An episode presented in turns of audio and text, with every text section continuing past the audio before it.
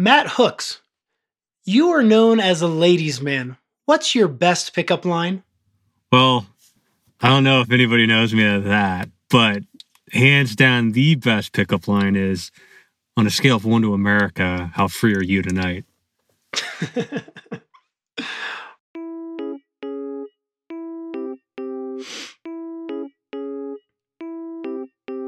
Hello and welcome to the Snowmass Extreme Podcast. I am your host, Jason Hartman, but I'm better known as Tigger.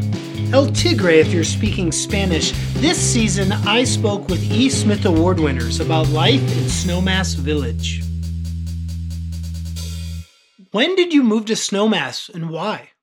So I moved to Snowmass, I think in uh, 2012 or 2013. I uh, graduated college this I think the the winter before. Basically what happened was I was working at a, a little resort in Pennsylvania called Ski Round Top. And I actually worked with Fireball and I worked with him for I think seven years. And then when he graduated college, he went to Snowmass. I was still at Caterpillar. And one day I was talking to him. I just had like this breakup. I was also just hating my job because I was working third shift and more or less just hating life. And I just randomly talked to him on Messenger and he was just like, Hey man, you should you should come out here and check this out. It's like good snow, you make money, it's got a good vibe. I'll be honest, I wanted to go to Breck. I uh, that's like trans TransWorld was all about Breck, snowboarder was all about Breck. Like all the cool magazines were about Breck. And I thought that would be where I'd fit in. But uh, after talking to Fireball for a little bit, I decided to quit my job. And that winter, I moved out to Snowmass. That's awesome. Hey, how many years did you spend in Snowmass and why did you stay? I was actually only going to be there a year. I thought I would kind of chase something else. I kicked around the idea of joining the Navy for a while and I kind of still wanted to. I still think that would have been fun too, but I guess I was looking for a challenge. And after sin, like spending a, a full a full season in, in Snowmass, you kind of get stuck to it. I met a lot of cool people, and it's kind of really hard to find people like that. And you don't really want to give that up. So I came back, and again, I thought I would only stay that that winter, and but I just kept coming back. I think I was there ten years. I'm not sure though. I was trying to figure out the the other day because there was during COVID I wasn't there for one year or one season. And then I did one one summer season where I worked for the, the city of Aspen. Do you have a favorite memory at Snowmass? Oh man, that's that's a good question. All right. Well, the one that I'm thinking about right now, and I and I love this just for the reaction it got. We all went down the lineup. I think it was in like March or, or February. It was getting warm. And we were at, you know, the fire pit and we are just sort of all huddling around, you know, just having conversation like we always do. And I remember I was talking to Toby and Wade and I think Ray Ray. And I was telling them, like, man, the day I get fired, you know, I'm just gonna start my own ski school. And I and I looked up you know, at the foothills behind it, the rim trail. And I'm like, I'm going to start my ski school up there. And everybody started laughing and they're like, yeah, we should, we should put like a ski level one sign up there and then just send everybody up there. And I'm like, yeah, that'd be hilarious. And then we all kind of got quiet and we all kind of looked at each other and we're like, we should put a ski level one sign up at the top of the rim trail. We should make it big enough that absolutely everybody can see us and and and that sign. And uh, what happened is me, Wade, Toby, and Ray Ray got into I think Ray's Danger Ranger, and we drove down to the Aspen thrift shop, and we bought five white king size and queen size bed sheets. It was whatever they had, and uh, we all piled in. We sewed these things together and then we just started spray painting ski level one. And then that night, I think it was around like 4 p.m., we were finally getting back to Snowmass and we started hiking the rim trail. And we had this you know, this bag with this in it. And I remember we were throwing it over a cliff and I had a broken clavicle. So I'm trying to hold on to this, this tree and help Ray Ray and Toby because they had like the task of like getting the bottom section down and like unobstructed. And then I remember the four of us were standing there and it was kind of sketchy because it just snowed. We were standing there and we called Pete and Pete answered the phone as he was coming out of uh, Slow Groovin' and he just started laughing. We asked him if, if he could see the sign and he and he just couldn't speak for like you know like four minutes because he was just laughing too hard. Him and his brother went to uh went to dinner. Finally when he when he was able to get like a few words out, he said the left side was hanging a little lower than the right. So we fixed that. And then me, Toby, and Ray Ray were just laughing nonstop the whole way down. And then the best part was the next morning, I was walking in the locker room and I just see all these the older skiers were just staring out the windows, right? Just like all of them were just kind of laughing. I remember looking at Squatty, and Squatty had like a pair of binoculars. I don't know where he got them, but he just turns to me and starts chuckling. He's like, Did you see this? And I'm like, What are you talking about? He's like, There's a ski level one sign on the rim trail. Just like with that deadpan stare. And I just, I lost it. Yeah, that, that was one of my favorites. Also, that treasure map that we used we used to dig up the uh, plaza and high treasure maps. That, that was my other favorite. What was that? So we had we had this instructor and uh kind of had a reputation of being a bit of a space cadet, like just kind of losing focus.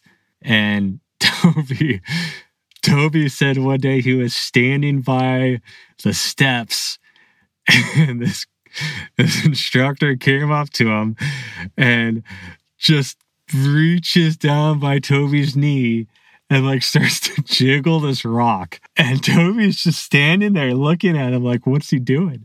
And eventually this instructor looks up and he's like, oh man, I thought, I don't know. I thought maybe there would be something cool behind this rock, like a treasure map. And like Toby's like reciting it verbatim to us and there's like six of us and we all just die. Like everybody's laughing hard and uh I, remember like just being like man you know what do you think he would have done if he had a treasure map? Like what if what if he actually found a treasure map and uh we we got to stop what we're doing now what we're to do from now on is we're we're to put a treasure map behind that brick and the 40 other bricks that we ended up digging up. So like we went we went into the uh the cafeteria or the treehouse cafeteria and we talked to some ladies and then we got some ski maps and then we drew this fake treasure map and I think the original like X was on somewhere off slot. I think close to the Christmas tree over there. Obviously there's there's nothing over there, but we pick that up and then we immediately like get some butter knives and we, everybody starts like pulling out their their like tools for their snowboard and everybody's like helping me try to dig out this brick and then me and toby eventually get this brick out and then we're like oh well what do we do now? So we put the map under it and then toby like pulls out like a dollar and then throws some like change down there and then i'm like oh well okay and then i pulled out like 73 cents and throw mine there and then like i don't know what happened but like I turn around and then every instructor's pulling out their wallet for no reason without us telling them. And I just starts like emptying change and dollars into this brick. And then we eventually sealed it up and like put some sand on it and jumped on it and left it there. And just just hoping that, you know, the, the instructor would find it. But what ended up happening is we kept doing it. every every time we'd we'd find a loose brick, our instincts was to like pull it out and put money under it. It was kind of it's kind of weird.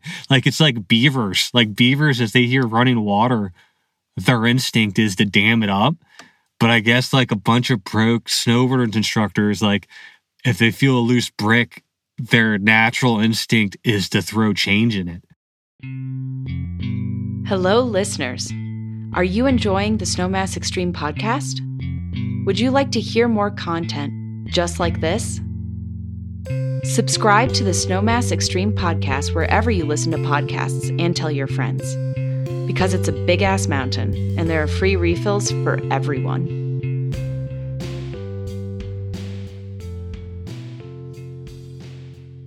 Hey, old Hooks.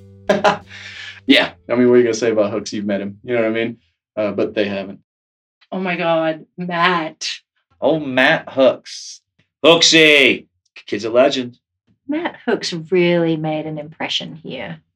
He's such a character and he really has creative ideas and another fun person. And uh, I haven't seen him yet this year. So, yeah, it's kind of weird that he's not around right now. Actually, I hope we'll get to see him again at some point soon. I miss Hooks already. Matt Hooks, I feel that when he left this year, it saddened my heart. I think he embodied everything that the snowboard team should be. He was creative, he's quirky, snowboard's pretty good, friendly. I mean, he'll do anything for you. And he really tried his hardest to take care of this team in any and every respect. He got us anything fun and cool that happened in this division. I feel that Matt Hooks had a part of. He got us tracksuits, he got us the Olympics, so many things. He created the best ARC rookie party that ever happened, and that's why we can never go back to the ARC. There's not enough I can say about him. He's terrible at Settlers of Catan, but he keeps coming back for more. You know, love him like a brother. Well, I have a tracksuit because of Matt Hooks. I've smiled many mornings because of Matt Hooks. I don't know. I think he just brought a lot of a lot of smiles to my world. We were at that snowboard meeting and we were looking at those pictures of him and clowning and all that. And man, we need that. We need that person to elevate us, you know, and, and not take it so seriously, to get us tracksuits or to make sure that we got a party that's, you know, a little bit outside the ordinary. Matt Hooks, if you're listening, keep coming up with crazy ideas.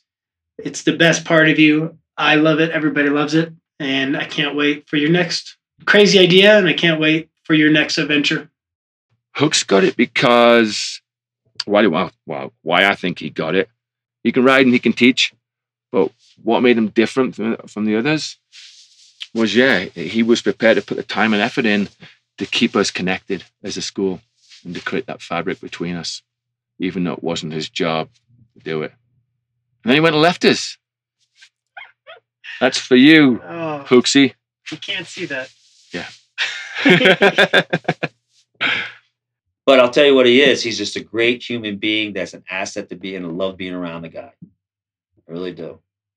Matt Hooks, I voted for Matt. Gosh, what would you say about Matt? I've only ever seen Matt at the lineup and and doing silly things where he's such a good guy.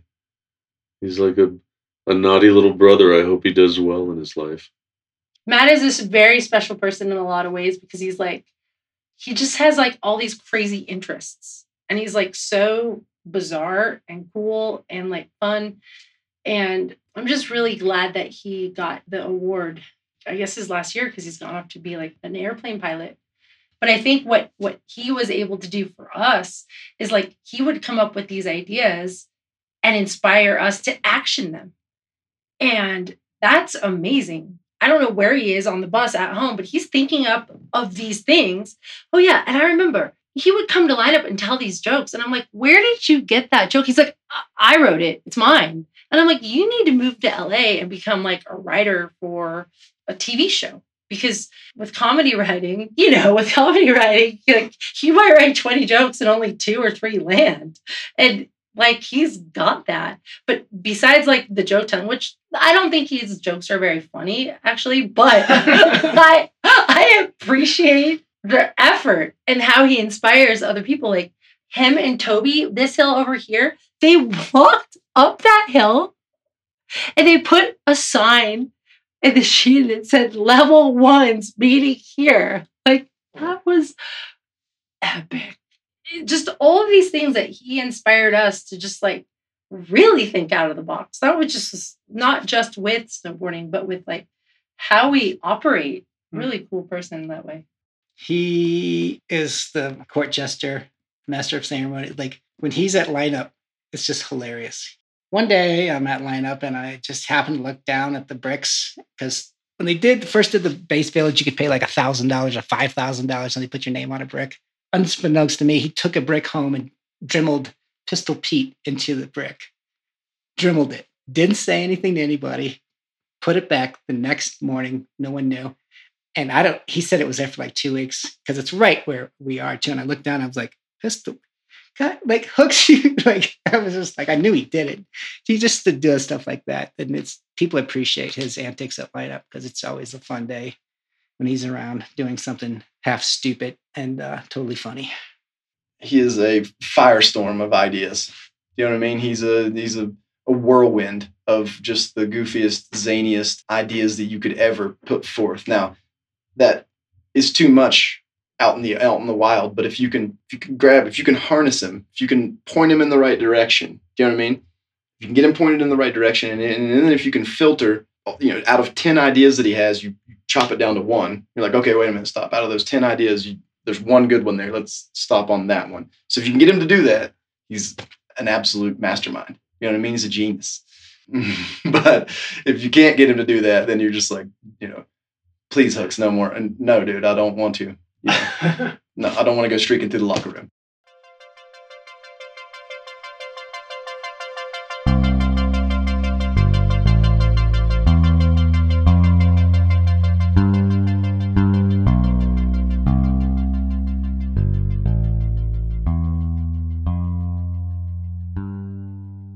How would you describe Snowmass to someone you've never met, but you want them to know how much the people and the place mean to you?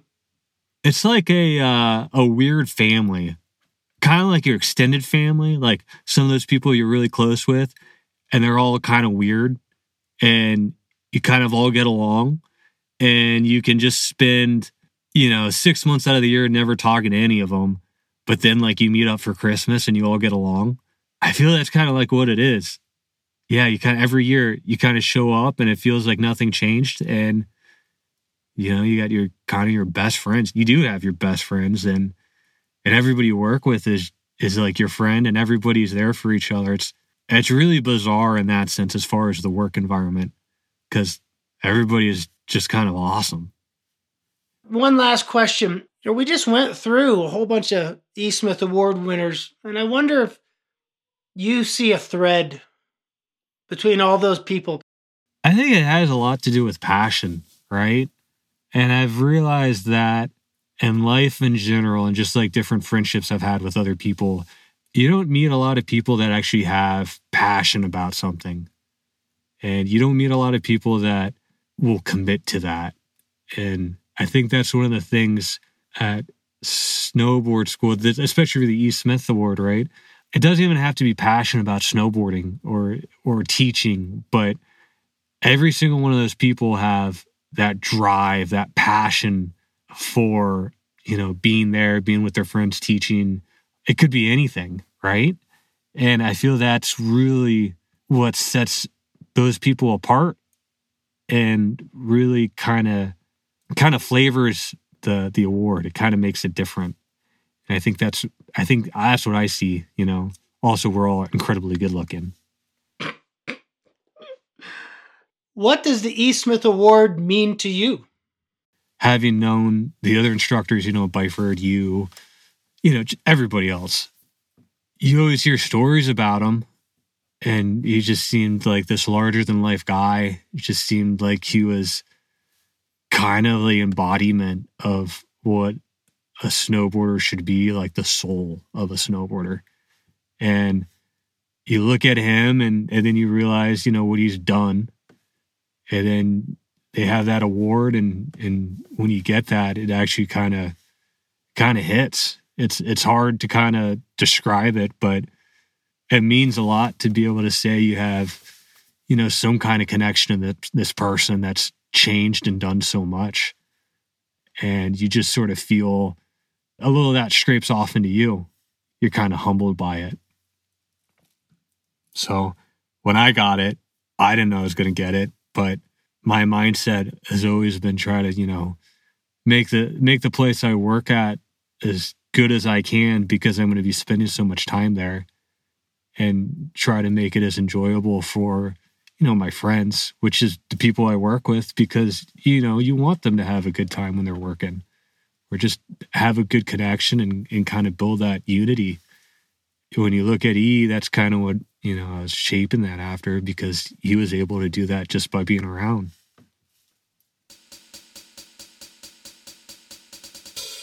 Matt Hooks, you shaped the Snowmass snowboard team by just being around, and we hope you return to us soon. And let's be honest, the team is less ridiculously good looking without you. If you like this show, please share, rate, and review us on your podcast app. Our theme music is by Lonnie Betts and the Squeaky Sneaker Band. Until next time, stay healthy and be excellent to each other.